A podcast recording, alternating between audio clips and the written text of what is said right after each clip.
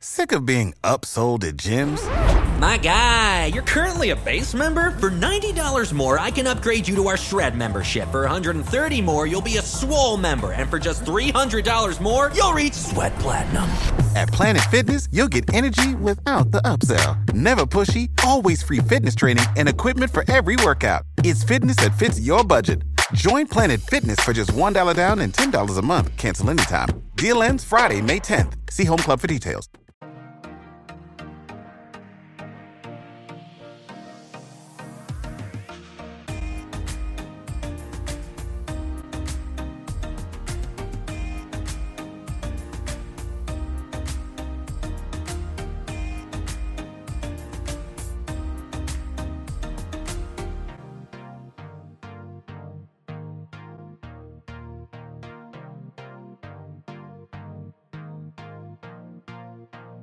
Check, check. Check one, two. Mic on? Mic working? I think we're good to rock and roll. Oh, we're recording. Well, let's go. What's going on, everybody? Welcome back to another episode of Murph's Boston Sports Talk. I am your host, James Murphy, aka Murph, and thank you so much for joining me for episode number 104. We have some news to talk about. First off, I want to congratulate Alexander Bogaerts and Rafael Devers on winning the Silver Slugger for the American League shortstop in Bogaerts and the American League third baseman in Devers. Both well, well deserving Silver Slugger award winners. Congratulations to them both. In terms of Red Sox, there's really not any other pressing news to talk about, so it's going to be little to no Red Sox talk besides just that. In this episode, though, we will be talking Bruins. In this episode, we will be talking Celtics. In this episode, we will be talking Patriots. And also in this episode, we will be talking about NFL scores for week 10 that we will be predicting here on this episode. So, what is going on, everybody? How, this weather right now. I woke up and it was just. I was like, what the hell is going on outside? And it was just the wind. And it's like, not warm, but it's not cold. And I don't know. It was weird. It was weird. So that's what I woke up to.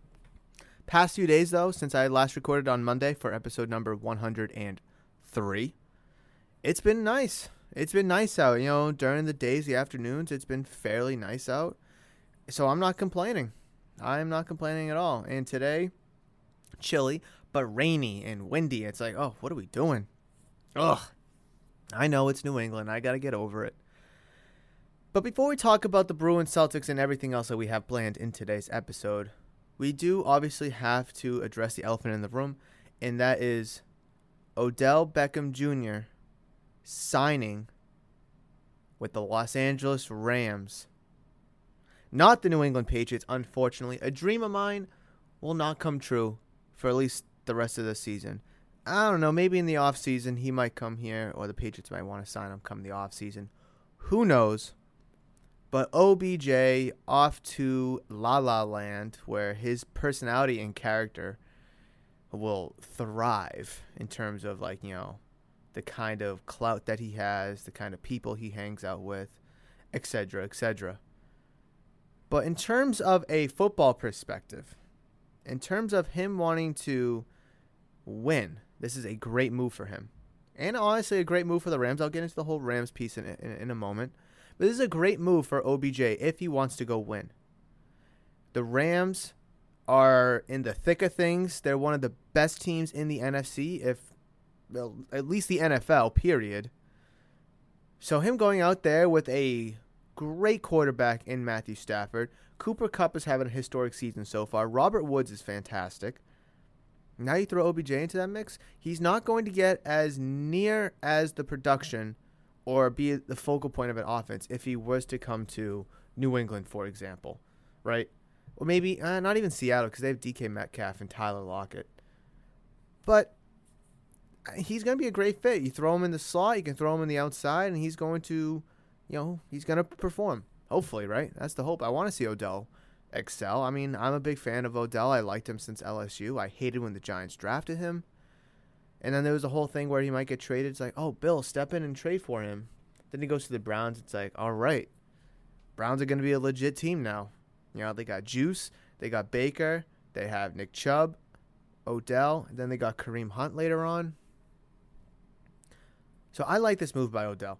Now, obviously, if he went to New England, he would have been the focal point of our offense, like I said, because we have Agholor, Bourne, Henry, Jonnu Smith, Jakobi Myers, N'Keal Harry. No A lister, right? we wanted Smith and Henry to become those A excuse me, goodness. Those A list receivers, those A list weapons. But they haven't been. And you your offense has been getting by decently.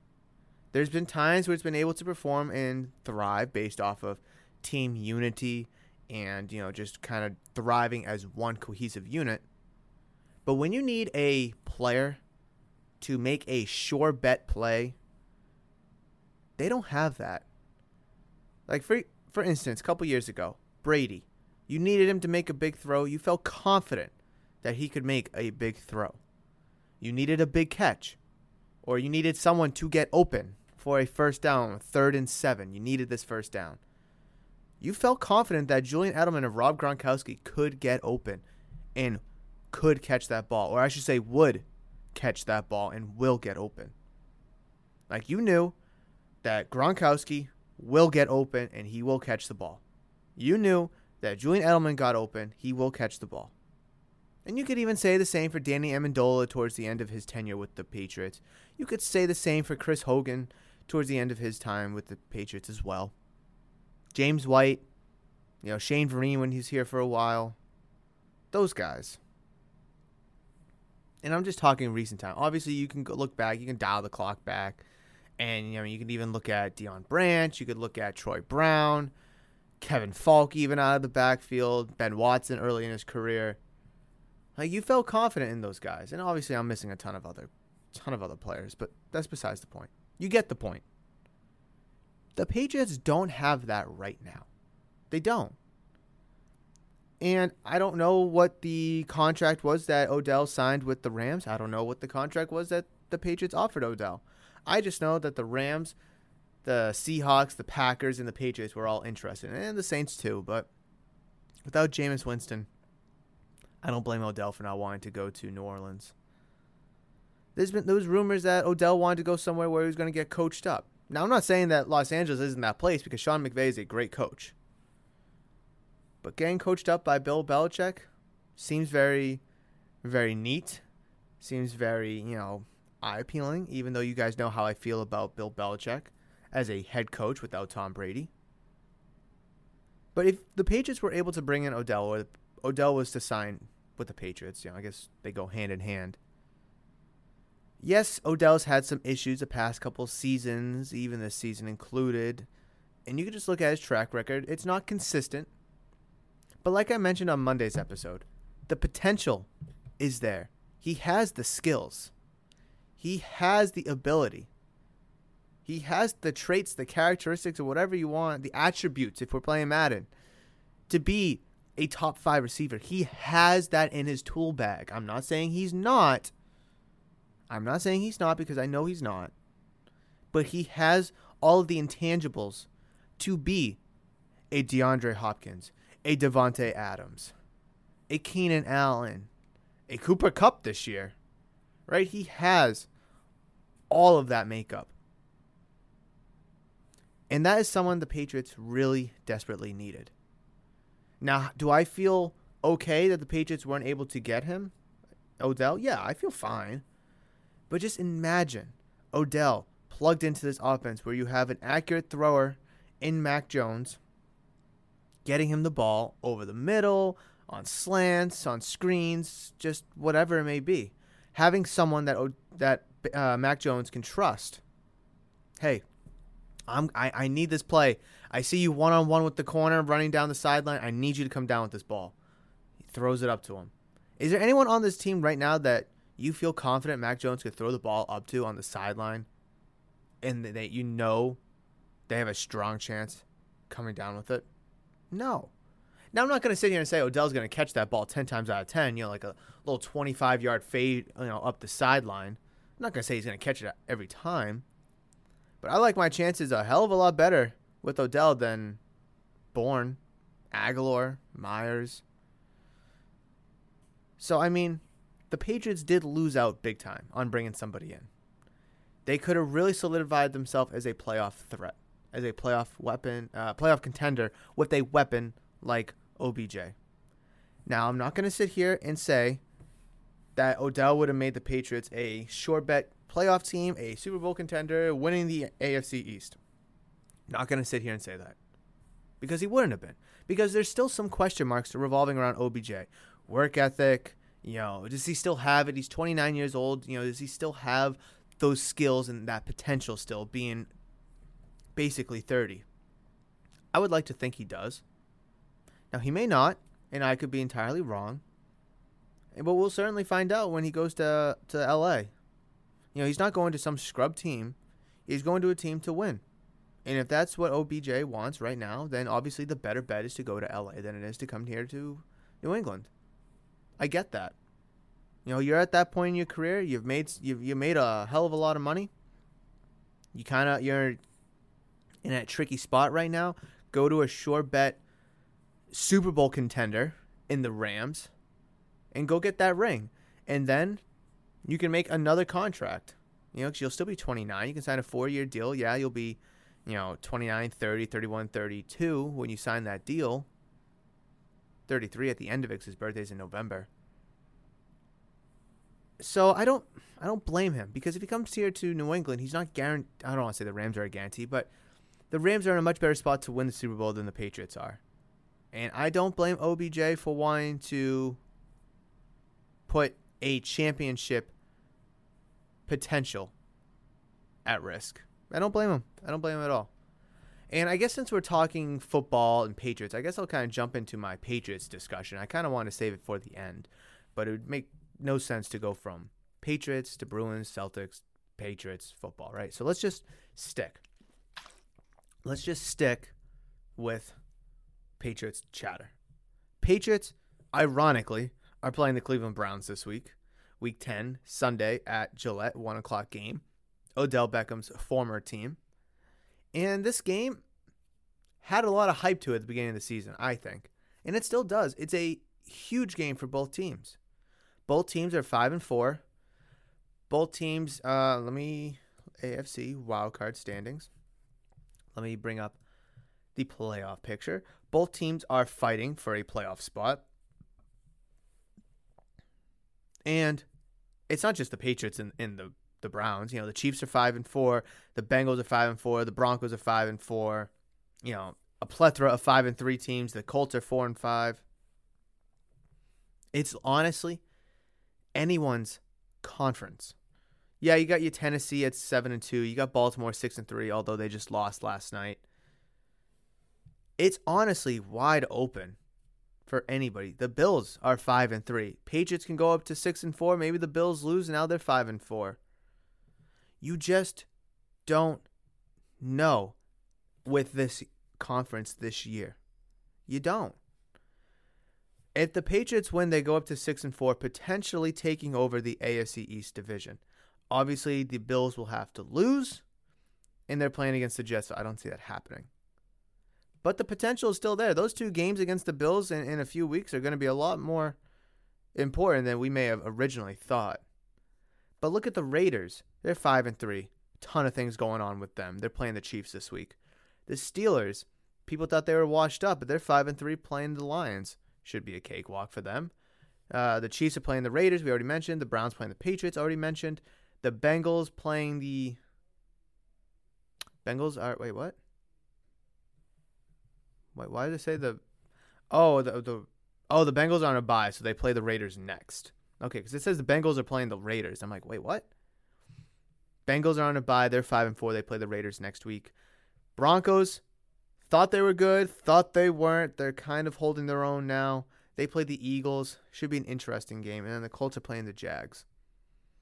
A lot of good games going on in the AFC one win for one team and one loss for another team is going to change a lot of things this week. because it's so jam packed. That's why every game moving forward is going to be crucial, not just for you and the Patriots, but for the Steelers, the Raiders, the Browns, the Bengals, the Chiefs, even being at 5 and 4 past the midway point of the season.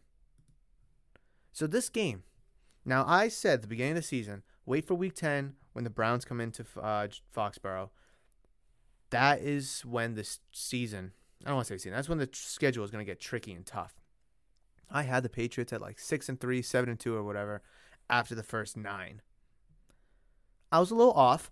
I was a little off, I'll be honest. But they're 5 and 4. They're doing a lot better than they started at 2 and 4, 1 and 3. So I'll take it. I'll take it. They're in the thick of things in the playoffs, which a lot of people did not expect. Some people did. I was one of those people that did. I even said at the beginning of the year that I have the Patriots pegged in as a playoff team. I think I had the no order Chiefs, Chargers, Chargers I had in the wild card, the Bills, Patriots were in the wild card, uh, the Ravens, Browns. I want to say the Titans. That sounds about right. But honestly, the Broncos could sneak in. The Bengals could sneak in. The Steelers are currently in. The Raiders are currently in. This conference is wide open. And the next few games for the Patriots are going to be crucial. Eh, but it all starts with this one against the Browns, obviously. And I've already kind of taken a look ahead, but you play the you have a bye week coming up, and then you play oh no, I'm sorry, no you don't. You have the Falcons on Thursday. Then you got the Titans following that 10 days later. And then it goes into December. When is your bye week? When is your bye week? When is the Patriots bye week? Isn't like week 14? Patriots bye week 2021. Why am I so? Yeah, it is week 14. Okay, so it's after, it's before the Colts game. Oh, when's the Colts game? 19th. Oh, okay, I see. It's between the Bills by Colts Bills. Okay, okay. So let's just focus on the games at hand before the bye week. That's what we're going to start doing before the bye week, leading up to the bye week. That's wow. You play the entire season, bye week, and then you play four more games. Interesting. Browns, Patriots. Say you win that game, six and four. Patriots, Falcons, Thursday night football in Atlanta. Tricky game, gonna be tough. It's a winnable game. Let's say you win it. Seven and four. Titans come to Foxborough. Let's call that a loss. That's seven and five. And then the Bills. Well, you're going to you're visiting the Bills in Buffalo. Say that's a loss. That's seven and six. So two wins, two losses. Game over 500 still, just like you are today. Can you win three out of one, uh, three out of four of those games? Obviously, it'd be nice to win against the Bills because that's the division. That's the game you really want to win. You really want to win this Browns game, obviously. You really want to win that Falcons game. Those are both winnable games. You could, you should, and you, I don't want to say will, but you could and you should win those games. Titans, if you're going to lose one, I feel okay losing to that because that game because the Titans are beating friggin' everybody. They're beating the Bills, they're beating the Rams, they're beating you and me. So if I'm going to pick one game that the Patriots lose in the next four, I'm picking that Titans game because the Browns this Sunday should be a win to stay above 500. Huge momentum thing, get a nice four game win streak going, carry it through. Then Thursday, short week. You and the Falcons both have a short week. Quick turnaround. Got to travel. That's a game that you could lose, but if you can rally, win, then you will have a five game winning streak. You'll be uh, seven and four, having 10 days off before the Titans. That's a lot of momentum going into a 10 day, you know, 10 days in between games. You come back on Sunday, uh, the 28th. You play the Titans, well rested, tight game, tough opponent, but you have momentum. They probably have some momentum. Could win that game, but if you're going to lose, like I said, you're going to lose that one. And then you got the Bills. I believe that's Monday night or Sunday night, I think. But whatever. I could care less what day it is. But that's the game you want to win right there in Buffalo against the defi- against a divisional opponent because I just pointed out the the uh, wild card picture right now, the AFC picture. The Bills are currently 5 and 3. You are currently 5 and 4. You are one game behind them. You're only one game behind the Bills. You both have the same amount of wins, they just have one less loss than you. So that's going to be a huge, huge game for you. And then obviously that second Bills game after the bye week after the Colts, but we'll get to that later on in time. These next four games for the Patriots versus Browns at Falcons versus Titans at Bills. Win three out of four, including that Bills game. Got to win that Bills game, I think. Now, if you win the first three Browns, Falcons, Titans, and you lose that Bills game, I'll still be okay with it. Although the tiebreaker situation could be a little up in hand. But hey, that's a tough game, primetime game in Buffalo against a great team. Plus, you just beat a team before, so it's not like you're losing back to back games. I'll be okay with it. I'll be okay with it. At minimum, though, win the next three out of four. It'd be nice if you can win this Browns game on Sunday. It'd be nice if you can win that Thursday game. Because if you're going to lose one of those two games, if you're going to lose one of those four games, lose against a good team. Don't lose against a team where you can beat them, you could beat them, and you should beat them, right? Only makes sense. So let's take a trip around the NFL and predict some scores, shall we? You guys know that I love to do this every Friday. So, what is the difference between this week and any other week? Dolphins win against the Ravens on Thursday Night Football 22 to 10. Ravens just didn't look good. Dolphins were looked good enough to win. And that's a tough loss for the Ravens, obviously, because you know the Browns are competitive, Steelers are competitive, the Bengals are competitive in that AFC North. You would have thought this would have been a layup, a cakewalk for the Ravens. However, it was not. Titans ha- host the Saints. Probably going to go Titans if the Saints had Jameis Winston. I'd still probably pick Titans. Titans are sneaky good this year. They lost Derrick Henry and they went out to LA and beat the Rams convincingly. I expect a lot of that momentum to carry over. Bills visiting the Jets. Let's call that a Jet, uh, Jets loss. Lions going to Pittsburgh. I'd like to see the Lions win, but I know the Steelers will win that game, so let's chalk it up for Steel City. Jaguars visit the Colts in Indianapolis. Colts have some momentum right now. They started off really cold, but they've been playing good as of late. They cakewalked the Jets, even though the defense of the Colts kind of gave up a lot of points kind of in the second half, but the game was already in hand. They scored 40 plus points. So I'm going to go Colts over the Jags. Buccaneers coming off their bye week going to DC to play the football team. Tom Brady after the bye week against a bad de- defense. Got to give it to Tampa Bay here. Browns obviously visiting the Patriots. I've talked about it. I am picking the Patriots to win that game. Falcons going to Jerry's World in Dallas to face the Cowboys.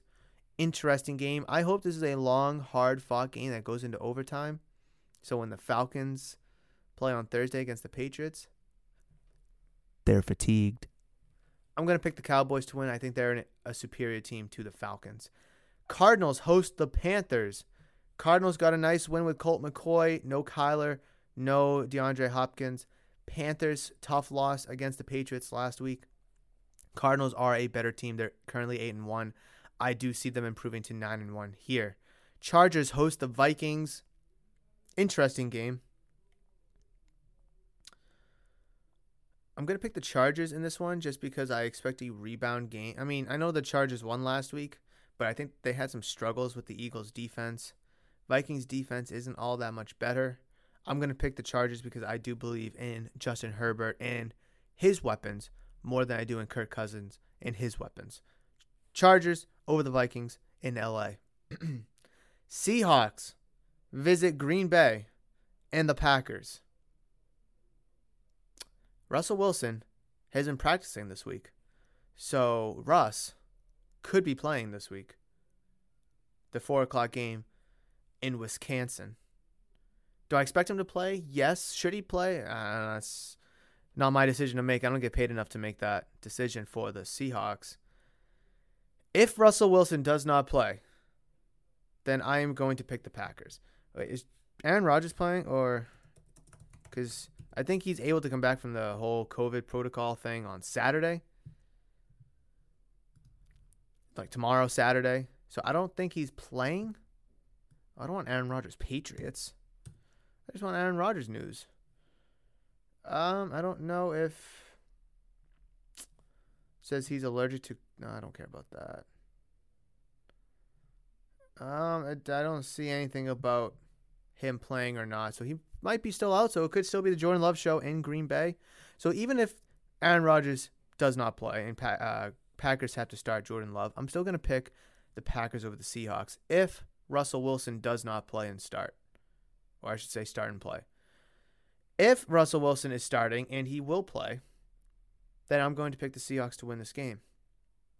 Packers took a tough loss last week against the Chiefs. A winnable game. Defense played great against the Chiefs.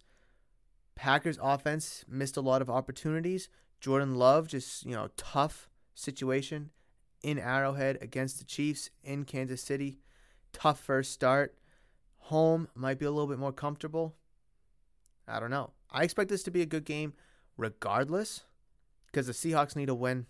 Packers need to win now if they're not going to be without Aaron Rodgers for the foreseeable future. This game is crucially important for both teams. It's going to be ugly, but I'm going to call this the game of the week. It's an ugly one. It's an ugly one, but I'm calling this the game of the week. A lot is at stake for both teams. A lot is at stake. Moving over to the Eagles and the Broncos as the Broncos host Philadelphia. Ooh, I don't like either of them. Every time I feel like I pick the Broncos, they lose. And when I don't pick them, they win. So can I shoot for a tie? I'm to. I don't know. Listen, I got Jalen Hurts in fantasy, so I hope he puts up 40 points. I'm to say Eagles just for the sake of Jalen Hurts balling out.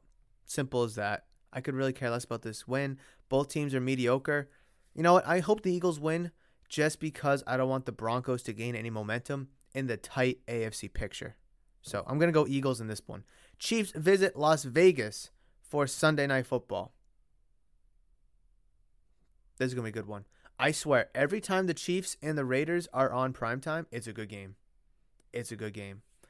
I'll never forget a few years ago, it was Chiefs and Raiders. It was like Thursday Night Football, whatever. Like one of Derek Carr's first seasons. And Chiefs just took the lead.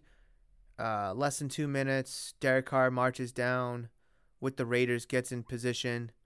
They're like in the end zone, and it was like three defensive penalties by the Chiefs. So the game had no time left on the clock. But since they were defensive penalties, then you keep playing even with no time on the clock. And then after all that, the Raiders, I believe, were able to get a game winning touchdown. If I remember correctly, it was a few, like I said, it was one of Derek Carr's first few seasons. It might have been his rookie season, year two. I'm not exactly sure. They were still in um, O.Co Coliseum, though. I do know that. Rams, 49ers, Monday Night Football. I like the Rams. I don't think OBJ will play in this game. I don't see it, but they don't need him for me to pick them to win this game. I think the Rams will win this game over the 49ers. 49ers look okay, but the Rams are just a much superior team. Will I be surprised if the 49ers win? Kind of, to be honest. But I think Matthew Stafford, Cooper Kupp, Woods, Darrell Henderson, I think that that team is just way too good. And now you're going to get Von Miller playing on defense with Aaron Donald. Woo-hoo-hoo-hoo. Rams all the way in that game. But that is my week 10 scores prediction. Let's quickly recap it. I have the Titans over the Saints, Bills over the Jets, Steelers beating the Lions, Colts destroying the Jaguars, Buccaneers decimating the Washington football team. Browns losing to the Patriots, the Cowboys beating the Falcons, the Cardinals destroying the Panthers, the Chargers beating the Vikings. Um, the Seahawks Packers game was kind of if then. I'm gonna go Packers. I'm gonna go Packers regardless. I'm going Packers. Eagles beating the Broncos.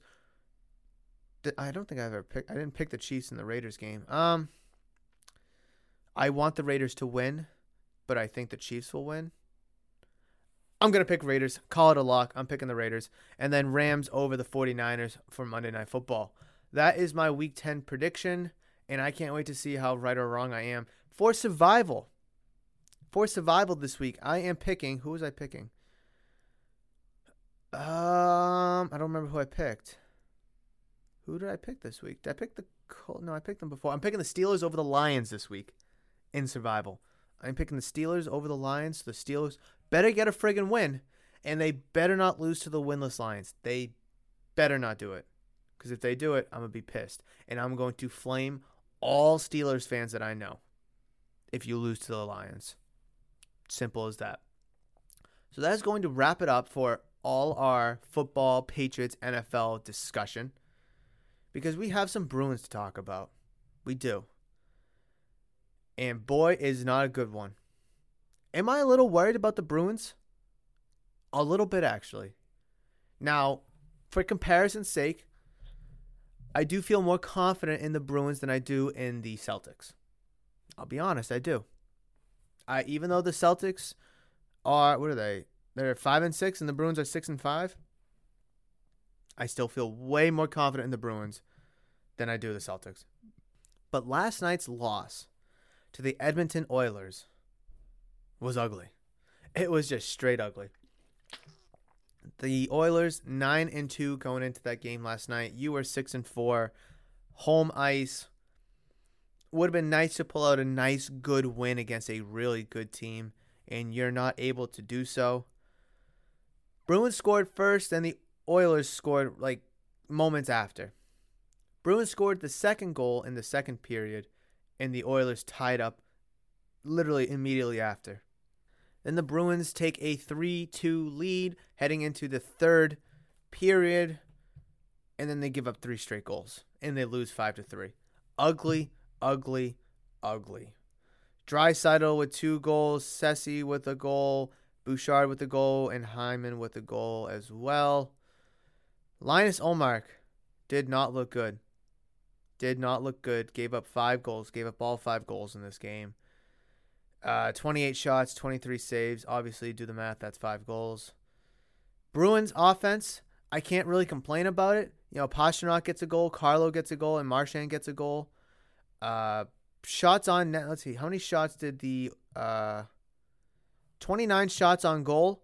Not bad. You know, I I'd like to see it in you know the mid 30s, like 35 at least. But you know, what 29 is not terrible.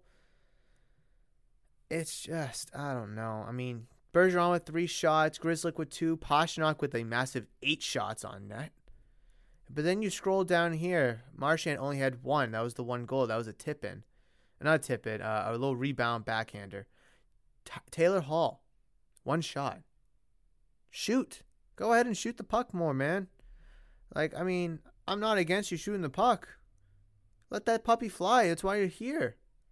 You're here to score goals and be that MVP caliber player, that electrifying player we saw at the end of last year when we traded for you. So far this year, Taylor Hall been a little disappointed in his performance. It's still early, I know. I'm not trying to overreact. I'm just saying you don't want to get too far bogged down in the standings and then it'd be too little, too late. But the Bruins, I heard this on the radio the other day, and it got me thinking. And I didn't think about it at the beginning of the season, or I should say during the off season. So when the season ended last year, Jeremy Swayman was going to be the starter, right? Pretty much was going to be the starter. I said I want Swayman to be the starter, but I still want a veteran to back him up, whether it was Tuukka or Yaroslav Halak. Halak signs with Vancouver, I believe. Yaroslav. Wait, is he with Vancouver? He's with the Canadian. Oh no, he was drafted by the Canadian. He's with the Canucks. Yeah. So it doesn't matter to me which one. I liked I liked Halak a lot. I really did. But have Swayman, a young goaltender, and Linus Ullmark, a young goaltender, as your goaltending tandem, sounds great for the future. The future looks very bright that way. However, right now it seems like these guys could use some some coaching, some mentoring, some tutelage, And two young guys can't really do that to each other. Yeah, you can give tips and tricks about that and this and that, sure. But you need a veteran. Like I said, I wanted Swayman, but I wanted Tuukka to be the backup or Yaroslav Halak to be the backup to serve as a mentor. Now, obviously, Tuukka Rask can't play until like February, but you could have brought back Halak. But you didn't. Okay, fine. And you didn't go out to get another veteran goaltender, which I think this team needs. So, I heard on the radio a few days ago do the question was posed do the Bruins miss Tuukka Rask? Now, obviously, Tuukka Rask for the past 10 years has been the Bruins goaltender. You knew what you were getting with Tuukka night in and night out. You were going to get some great saves, great games. He was going to be a puddle every once in a while. Someone you can and someone you can't rely on. But for the most part, he was a really good goalie. He was a great goalie for the most part. A lot of people for the past years, past like many years, have been clamoring for the Bruins to get rid of this guy. A lot of people call up on the radio. A lot of people come into the shop, even say, you know, that they're glad Tuukka's gone. You know, some people that I've talked about, you know, during the playoffs last year, oh, they want Tuukka gone. Swayman should have been the starter. Halak should have been the starter during the playoffs, whatever it may be. Well, now that Tuukka's gone, technically, he's Tuukka says he only wants to sign re-sign with the Bruins or he'll retire. He doesn't want to sign with any other team. Boston's his home and all that stuff. He said he's he'll even sign for the veteran minimum, I believe. But now that he is gone, all those anti-Tuukka Raskers have their wish. But now people want Tuukka back. Now I never wanted Tuukka gone. Never not once did I want Tuukka gone. I even wanted Tuukka to start game six against the Islanders last year when they got eliminated, if he was healthy. They started him. I thought, hey, he must be healthy. Comes to find out he was not healthy, so I was I said, you shouldn't have started him. Only start him if he was healthy. And it comes to find out he was not healthy. But not once did I ever want Tuukka Rask out. Not once did I want Tuukka Rask gone. I like I mentioned, I mentioned this at the beginning of the offseason for hockey. I mentioned it at the beginning of the season this year. I mentioned it even two minutes ago. I wanted Tuukka Rask back as a backup to Swayman. But now, with Tuukka Rask fully gone for the time being, people want him back because he is a veteran. He knows how to play playoff hockey. He knows the ins and outs of goaltending. He is someone that will have great games. He is someone that will perform very well. And yes, on the flip side, he'll have, you know, leaky games. He'll have bad moments. I understand that. Every goaltender goes through it. But to have someone in the building, in house, to teach Jeremy Swayman and obviously now Linus Ullmark as well is crucial. Whether it was Tuukka or Yaroslav Halak. Obviously, if you had Halak, he would be playing right now. Tuukka Rask, like I mentioned, out until February with his hip injury, his hip surgery he had. So I pose the question to you, the listener. Do you want Tuukka Rask back? Should the Bruins bring Tuukka Rask back? Me? I want Tuukka back. And do I think the Bruins should bring him back? And I say yes because you still haven't brought in a veteran. Listen, it doesn't have to be Tuukka. It could be any veteran that you find. Obviously, I want a good veteran, right? It could have been Halak. It could be Tim Thomas at age 46 for all I care. I like I mean, just bring in a veteran to help tutelage, to help mentor and teach these younger goalies. The coaching staff can only do so much. And I'm assuming the coaching staff has playing experience. But Tuukka will could be will still be playing, has played, been through it recently, done it, all that stuff. That's what they need right now. Is someone who is active, who can still give you a little something, has seen a lot of hockey, played a lot of games, won a lot of games, maybe even lost a lot of games. Experience matters, and Swayman and Ullmark don't have it. They need someone to teach them from experience obviously Tuukka, if you were to resign Tuukka today, he probably won't play until February, but at least he'll be in the building. He could maybe even be at practice to kind of, you know, at least talk and be like, hey, you know, look for this, look for that. I don't know if he's skating yet. So, Bruins really need to address the goaltending situation because it has been very subpar. Yes, they're both young goaltenders. There's going to be flaws here and there, and there's going to be ups and down moments as they develop into pro NFL goalies. But you have a legitimate sh- chance to be a playoff contender this year. You need a goalie to help get you there. And I'm not saying Ullmark and Swayman can't help get you there. But they can only help get you there if they too get help. Because right now the Bruins are 6 and 5. Let me look at the standings really quickly. They are currently residing 5th with 12 points. Lightning have 15, the Red Wings have 16, Maple Leafs have 17, and the Panthers have 22. So the season's still early. Oh, and the Sabres behind you have 12, and the Canadiens behind you have 9.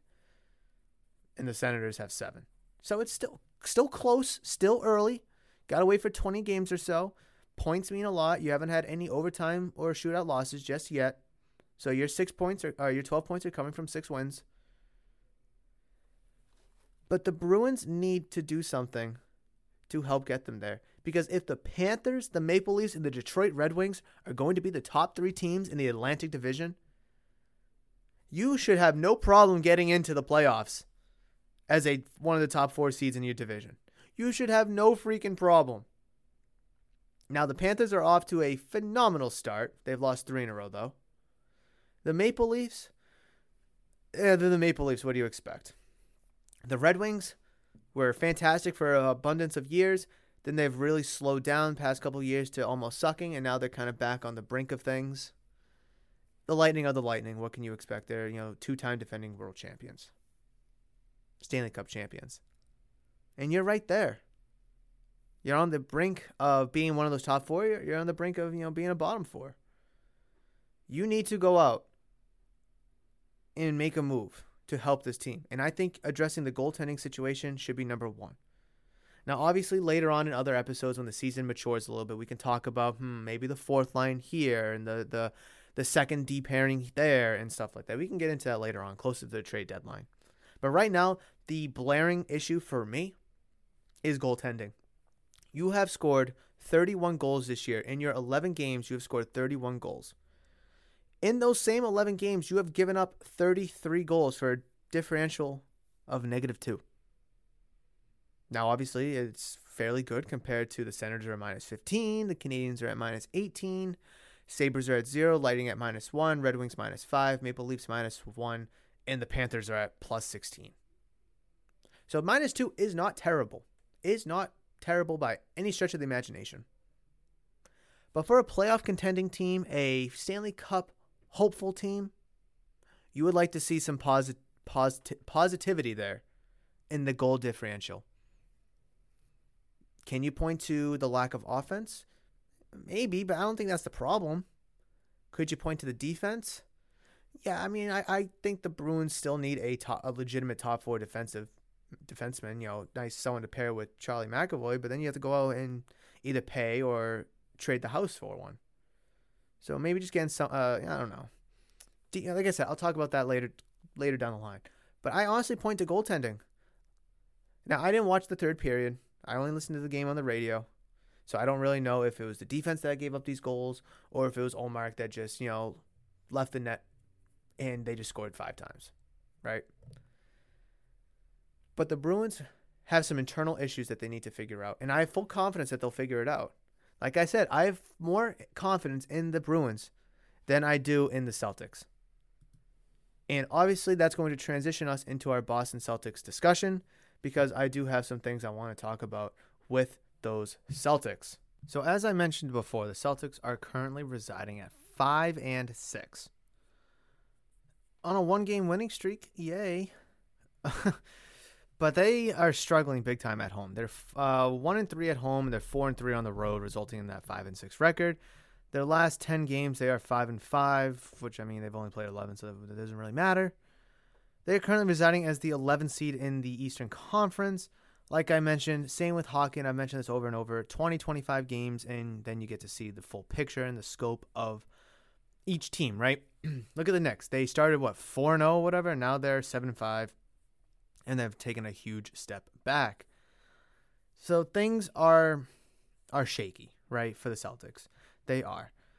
They're three games back of first place, the Wizards, for some odd reason, but I'm not too worried about that. I am worried, though, about this team and their offense. I don't think it's consistent at all. If Jayson Tatum doesn't play well, then I don't have confidence that the teams can win.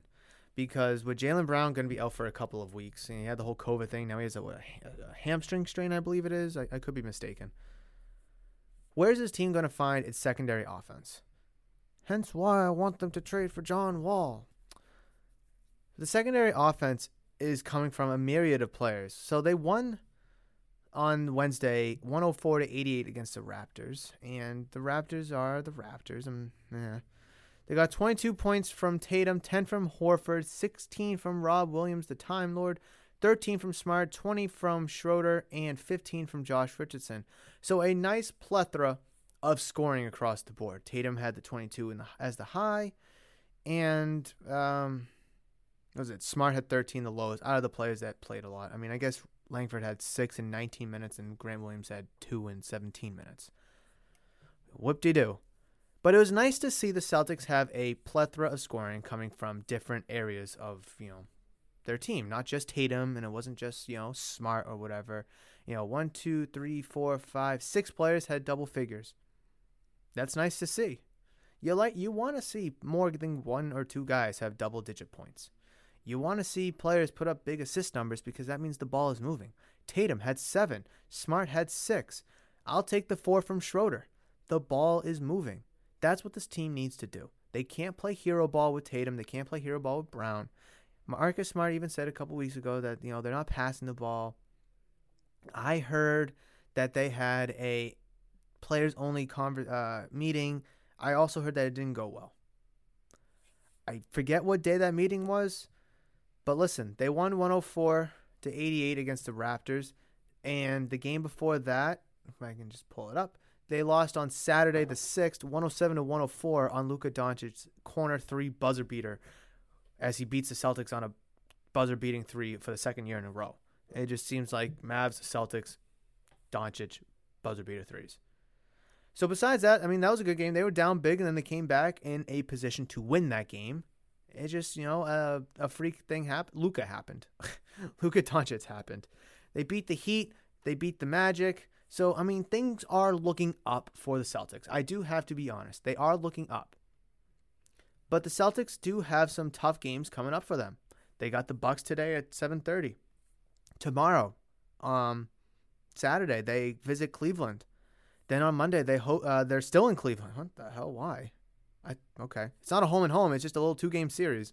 Then you go to Atlanta to play the Hawks. Then you have the Lakers coming here, the Thunder, the Rockets, the Nets. You have a nice little homestand. Then you go to San Antonio to play the Spurs you have a lot of games coming up. You got you got to go to Toronto, to play the Raptors, and then the 76ers on December 1st. So between now and the end of the month, you have 1, 2, 3, 4, 5, 6, 7, 8, 9, 10, 11. Nope, I counted that wrong. 1, 2, 3, 4, 5, 6, 7, 8, 9, 10 games between now and the end of the month. I would like to think that's a lot of games. I mean, that's like a game every other day if you average it out, which is kind of what the schedule is, you know, generally speaking. But you have a lot of good games coming up. The Bucks, you know, back to back. Um, the day after you got the Cavs, and you're again in Cleveland again, and you get the Hawks, the Lakers, so the Spurs, the Nets. I mean, there's some good teams that you're playing. I'm just trying to make sure that the Thunder, the Spurs, the Rockets, they're they're bad teams, but I mean, the Celtics, as we know, are susceptible to losing against bad teams. That's just a fact. Look, uh, look at early in the season, they lost to the Wizards twice. I know that I know that the Wizards are a good team now, but at that time, in the beginning of the season, no one really expected it. You know, they were able to beat the Rockets by 10 points earlier this year, but still, you got to win the games you're supposed to win. You have to. These games against the Cavs, the two games against the uh, the Cavs, I don't want to say the the Hawks should be a, a win, but they do suck this year. So I'm not going to count it because they were good last year. It's still early, 20, 25 games. You got to have that mentality across the board for everybody. So those two games against the Cavs should be a win. The Thunder should be a win. The Rockets should be a win. The Spurs should be a win. I don't want to call the Raptors a win, but maybe, maybe not. So those are at least five games you should win out of those 10 games. If you can beat the Bucks at home, that'd be great. If you can beat the Lakers at home, that would be great. If you can beat the Nets at home, that would be great. These tough games are all at home. Gives you an advantage. If all these games, the Bucks, the Lakers, and the Nets were all on the road, I would understand you losing. These next 10 games, I'd like to see them win at least six. I mean, I know that's kind of a low number. Ideally, I'd like it to be seven, eight. I mean, that's asking for a lot. You know, just really go on a nice big stretch, win eight out of the next 10 games, no matter how it comes. And that would really vault you into the thick of things for the um, Eastern Conference playoff picture. But with the Celtics team, I don't know how confident I feel that they can do that. That's why I'm saying those five games need to be a win. I would like to see two out of those three games against the Bucks, Lakers, and Nets to be a win. Two out of those three. I don't care how it comes. So it'd be nice if it was against the Nets because they're your division. But then you get the Raptors. I'm missing another one. Oh, the Hawks that I already mentioned. Win those games. Those are winnable games. I mean, you just beat the Raptors. You're playing the Thunder for the first time this year. Yeah, the first time this year you're playing the Thunder, but they're not a good team. So the schedule right now for the Celtics looking a little soft with a couple of tough games mixed in. Obviously the Bucks tonight, the Lakers, you know, next week, and then the the Nets towards the end of the month. Those are your, probably your three toughest games for the rest of November. And you got a bunch of games that you should win, and then you got a bunch of games, or a, a handful of games you could win. The Celtics need to make a move now because this Eastern Conference playoff picture is tightly compacted. If they can win the next eight out of 10 games, that'll vault them to 13 and 8. I would love if the Celtics could be 13 and 8 at the end of the month. I think they could. They should. I don't want to say they will because I, they probably won't because the Celtics oftentimes do things opposite of what I uh, what I say. So I should sit here and say that the Celtics should lose the next 8 out of 10 games. So maybe it will come to fruition that they will win the next 8 out of 10 games. So it's really tough. With Jaylen Brown out for the next couple weeks, I want to see more more team basketball. Pass the ball. Don't just take a, a three, a contested three. Don't just, you know, take a contested shot, period. Don't just drive. Look for the open man. Look for the person that has the best shot available. You have 24 seconds on the shot clock. Use it to your advantage. Everyone knows that Jayson Tatum is the best player on the Celtics, so they're going to put their best defender on Jayson Tatum. How does Ime Udoka and the rest of the Celtics adapt to Tatum potentially being erased?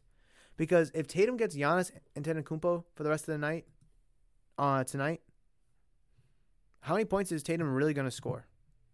I don't know. I don't know. But if you can get supplementary scoring from Smart, Richardson, Schroeder, Horford, Rob Williams getting 16 points, that's massive. Then I think the Celtics could be in a good position to dance with the defending world champion Bucks. Is that going to happen though? I don't know. I still think at some point this year, the Celtics are going to have to make a move to help this team. They're going to have to do something to help this team because I don't think this team is built for the long haul. Obviously, December 15th is when those contract extended players or those contract signed players can get traded. That's basically when trading season starts for the NBA, is December 15th. Why? I, I don't know. I think it's like supposed to be like 90 days or something like that, 60 days. I could care less. But but, but, but, but, but. Big but. Small but. But, in the meantime, Celtics need to take opportunity, the opportunity they have now, and win these games. Because when that schedule flips over to December, there's a lot of tough games. I'm just going to briefly go through it. I'm not going to say win loss. I'm not going to say home or away. I'm just going to tell you from December 1st to the 30th, to the 31st, excuse me, these are who they're playing the 76ers, the Jazz, the Trailblazers, the Lakers again, the Clippers, uh, the Suns, the Bucks, the Warriors, the Knicks, the 76ers, the Cavs, the Bucks, the Timberwolves, Clippers, Suns, and that's the 31st. That's a lot of games against a good opponent. 76ers, good. Jazz, good. Blazers, good. Lakers, good. Clippers, good. Suns, good. Bucks, good. Warriors, good. Knicks, good. 76ers, good. Cavs, no. Bucks, good. Timberwolves, no. Clippers, good. Suns, good. December is going to be hell for the Celtics. So the rest of November is so crucial for this team. It it absolutely is. And I would really hope that you as a Celtics fan, if you are, which uh, that's why I'm probably assuming why you're listening to this segment, would see that as well. The Celtics need to go on a good stretch here for the month of November. Because, like I mentioned, December does not look good for this team. But that is going to do it for everything I need to talk about here in episode number 104 of Murph's Boston Sports Talk. I talked about a bunch of stuff ranging from Odell Beckham signing with the Rams, the Patriots, the you know, predicting week 10 scores, the Bruins, the Celtics. Didn't talk any Red Sox today, but you know, it's kind of a, a lull right now. Obviously, everything going on baseball, the work stoppage potentially coming up as the CBA agreement is due and then also just because baseball season's not in right now. But obviously, as more news revolves around Red Sox and baseball, I will address it accordingly on either Monday or Friday's episode of Murph's Boston Sports Talk. But you heard my opinion, my take, my thoughts about the topics at hand today. Now it's your turn to sound off, whether on social media at Murph's Cardtown or in the comment section below if you are listening to this on YouTube. I want to hear what you have to say about Odell. I want to hear what you have to say about the Patriots, the Bruins, and or the Celtics. Let's have a conversation, a debate, a discussion, a argument, a I don't know, other turn a, a chat, a talk, a, a gentleman's um a gentleman's qu- quarry? Is is that a word for talking quarry? Gentle, I don't know, gentleman's quarry. Is that a movie? No, it's not a movie. Hmm. I thought I thought that gentleman's quarry was a phrase for talking. I don't know. I could be wrong. Anyways, that's going to wrap it up for today's episode. I really hope you enjoyed everything that we talked about in today's uh, today's episode. Like I mentioned, that is going to do it for me in today's pod episode. I really, really hope you enjoyed what we talked about, and if you did, please make sure you reach out to me on social media at Murph's Cardtown. Let me know. Let me know if you have anything you want me to talk about. It could be anything revolving around the Red Sox, Bruins, Celtics, Patriots, uh, or any sport related thing. Maybe you want me to talk about, you know, uh, Vladimir Guerrero winning the Hank Aaron Award or whatever it may be. I don't know. Let me know. I'd love to talk about a topic that you want me to talk about, but I won't know. You gotta let me know. And thank you so much for downloading, listening, and enjoying. I cannot forget to thank you for that. I just posted how we passed 5,000 downloads. What was it on Wednesday? I believe I posted it. So thank you so much for that. It truly, truly means a lot. I did want to address this at the beginning of the episode, but I had a lot on my mind in regards to today's topics. So I cannot forget to address my thanks to you, every single one of you who supported this podcast from day one. So thank you so much for downloading, listening, and enjoying, as I greatly, greatly appreciate it. And for those listening on YouTube, thank you so much for liking this episode. If you did enjoy today's episode, comment down in the comment section below, like I've already mentioned. And also, please subscribe to the channel if you are new or have not considered subscribing yet, as I would greatly appreciate your love and support over on the YouTube channel. But like I mentioned, that is going to do it for me in today's episode. I hope you have a fantastic weekend. The weather is probably going to be shit again. Let's see, let's see, let's see. What do we got? What do we got? What do we got? Rain today, rain tomorrow, 53 and sunny, and ugh, yeah, that's not good. Okay, weather doesn't look good. But that's going to wrap it up for today's episode. I cannot wait for Monday's episode. Hopefully, we have some good Patriots stuff to talk about. Hopefully, we have some good Bruins and Celtic stuff to talk about. And then maybe we'll have some Red Sox news that breaks. Who knows? We'll see. But I will catch you on Monday for Monday's episode, episode number 105. But between now and then, you guys know that I love you, and you know that I will always, always see you.